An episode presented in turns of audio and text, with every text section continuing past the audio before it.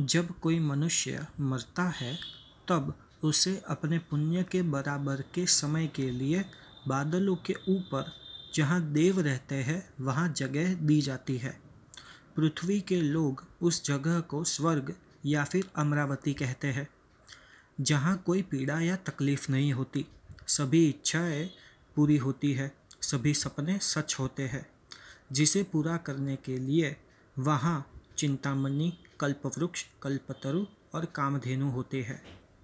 इन सभी चीज़ों को बनाए रखने के लिए देवों को अपने भाई असुरों को हराना पड़ता है, उन्हें अमरावती में आने से रोकना पड़ता है। इन युद्धों को जीतने के लिए जिस शक्ति की आवश्यकता होती है वो यज्ञ के माध्यम से मिलती है। यज्ञ को सफलता से पूर्ण करने के लिए बृहस्पति, जो देवगुरु है, उन्हें अपनी पत्नी तारा की ज़रूरत पड़ती है। लेकिन एक दिन तारा यज्ञ को अधूरा छोड़कर अपने पति से दूर चली जाती है। तारा बृहस्पति से नाखुश है क्योंकि वो सभी समय नए यज्ञ और रीति रिवाज बनाने, समझाने तथा उसे करने में व्यस्त रहते हैं। वो तारा के ऊपर ज़्यादा ध्यान नहीं देते, वो अपनी पत्नी से ज़्यादा काम को समय देते हैं। तारा चली जाती है। तारा ने एक बार चंद्र को देखा था और उनके रूप से मंत्रमुग्ध हो गई। वो अपने पति को छोड़कर चंद्र से प्यार करने लगी।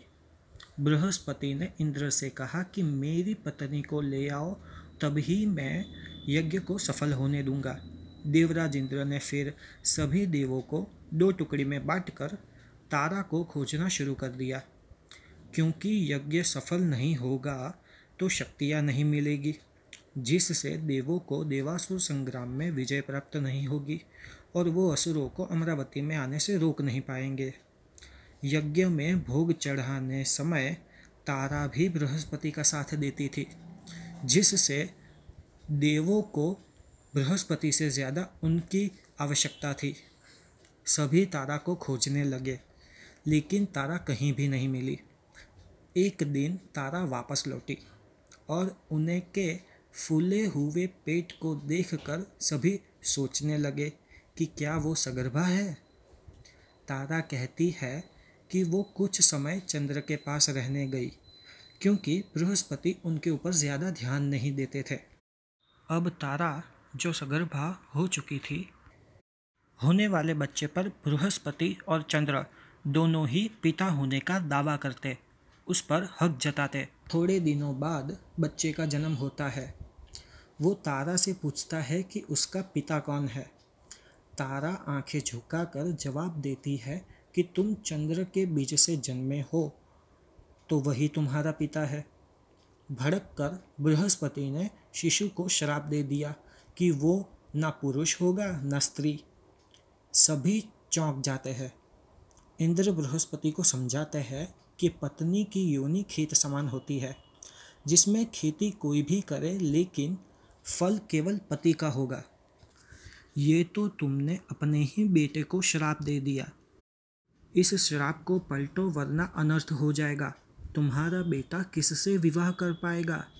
बृहस्पति ने कहा कि वो अपने श्राप को वापस नहीं ले पाएगा। इसी कहानी से नियोग प्रथा की शुरुआत होती है। बृहस्पति के बेटे का नाम बुध है, बुद्धि के देवता।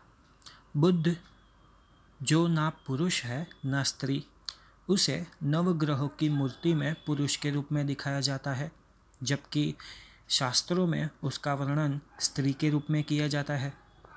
उसका वाहन भी अजीब है। उसका वाहन का मुख हाथी का है और उसका शरीर शेर का। पुराने समय में नियोग प्रथा के चलते जो पति पत्नी संतान सुख को प्राप्त नहीं कर पाते थे, वो साधु या फिर किसी और पुरुष के माध्यम से संतान प्राप्ति करते थे। इस प्रथा के चलते महाभारत में कई वंश बचाए गए हैं, जैसे पांडु, जो अपनी पत्नी को श्राप के चलते छू नहीं पाता था, वो अर्जुन, युधिष्ठिर, भीम, नकुल और सहदेव का पिता बनता है। अम्बिका और अम्बालिका भी इस प्रथा के चलते व्यास जी के माध्यम से धृतराष्ट्र और पांडु को जन्म देती है।